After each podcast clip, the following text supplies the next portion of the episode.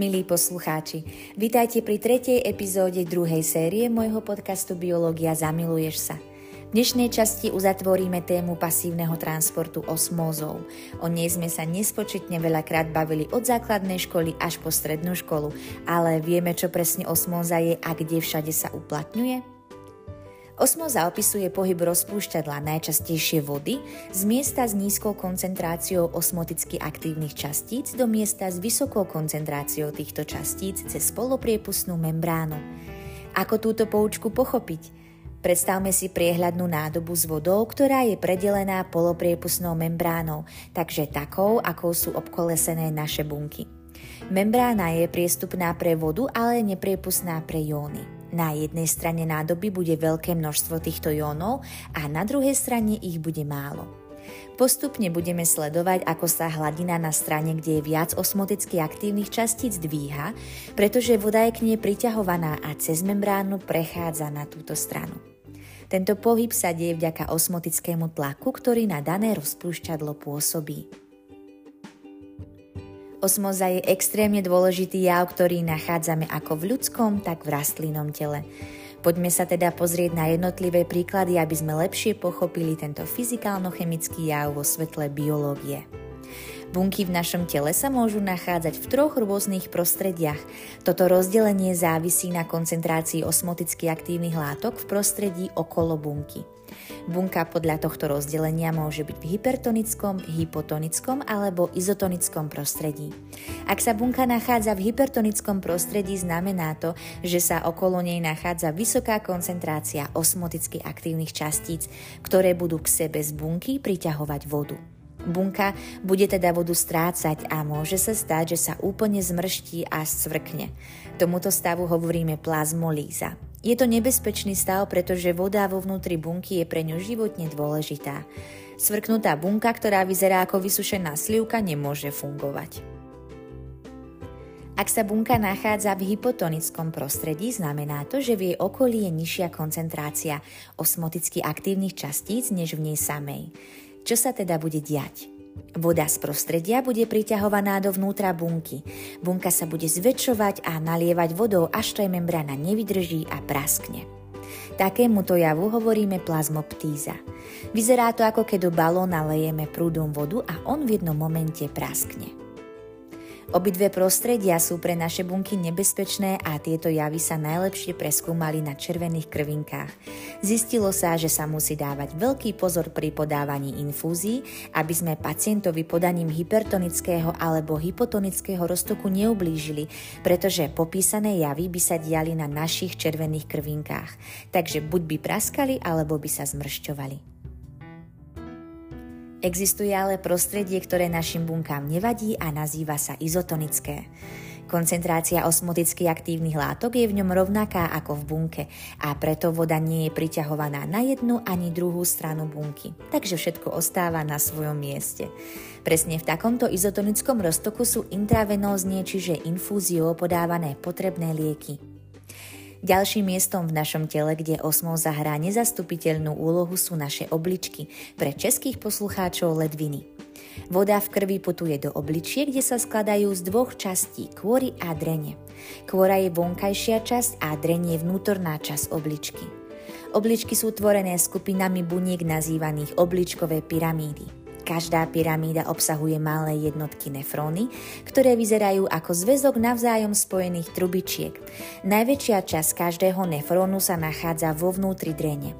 Prostredie drene má vyššiu koncentráciu osmoticky aktívnych častíc ako vnútro nefrónu a preto bude voda putovať znútra nefrónov cez polopriepustnú membránu do drene. Nakoniec v nefróne zostane koncentrovaný moč, ktorý putuje do močového mechúra. Takto osmóza dopomáha k tvorbe moču a odstráneniu všetkých škodlivých látok z našeho tela, ktoré ostávajú zachytené v moči. Ak obličky, teda ledviny, nefungujú, pacient podstupuje dialýzu. Dializačný prístroj tiež používa polopriepustnú membránu. Funguje podobne ako nefrón. Krv sa čerpá vedľa membrány, na ktorej druhej strane je dializačná tekutina. V dôsledku osmózy sa voda v krvi a veľmi malé molekuly odpadu presúvajú cez membránu do dializačnej tekutiny. Táto tekutina nakoniec odstráni z krvi všetky odpadové látky, ktoré môže. Preto môže byť dialýza život zachraňujúca pre ľudí, ktorí nemajú zdravé obličky. Poďme sa od človeka pozrieť na rastliny. Tie sú na zmeny množstva vody kvôli inému osmotickému prostrediu pripravené o niečo lepšie ako naše bunky. Je to vďaka ich silnej bunkovej stene, ktorá zabezpečuje udržiavanie vnútorného tlaku bunky, tzv. turgoru. Bunková stena udržiava svoj tvar, keď sa vnútorná časť bunky zmrští v hypertonickom prostredí a odoláva tlaku pred prasknutím v hypotonickom prostredí. Osmoza má v rastlinách aj úplne inú esenciálnu úlohu. Je to spôsob, akým sú rastliny schopné absorbovať vodu z pôdy. Korene rastliny majú vyššiu koncentráciu rozpustených látok ako okolitá pôda, takže voda prúdi do koreňov. V rastlinách na základe osmózy fungujú aj tzv. stomata.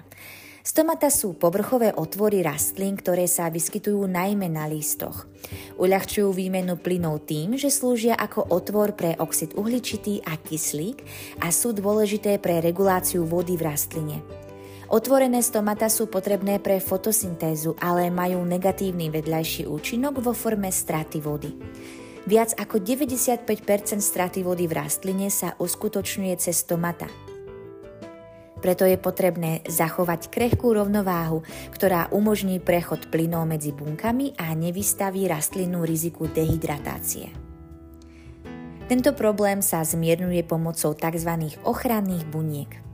Ochranné bunky sú dvojica buniek, ktoré obklopujú každý otvor stomát.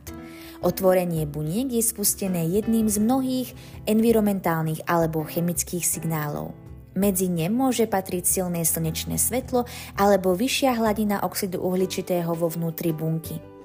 V reakcii na tieto signály príjmajú ochranné bunky cez svoje membrány cukry, draselné a chloridové jóny, takže rozpustené látky. Zvýšenie množstva rozpustených látok vyvoláva prílev vody cez membránu ochrannej bunky. Keď sa objem ochrannej buniek zväčší, nafúknú sa do dvoch obličkovitých tvarov.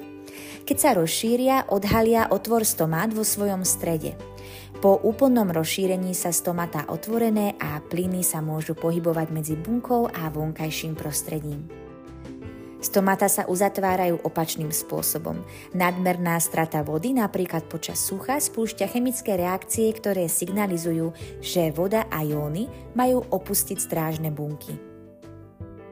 Keď rozpustené látky opúšťajú tieto bunky, dvojica sa vyprázdni a následne sa stomata uzatvoria ako dva ploché balóny. Tak, milí poslucháči, blížime sa ku koncu príbehu o osmóze.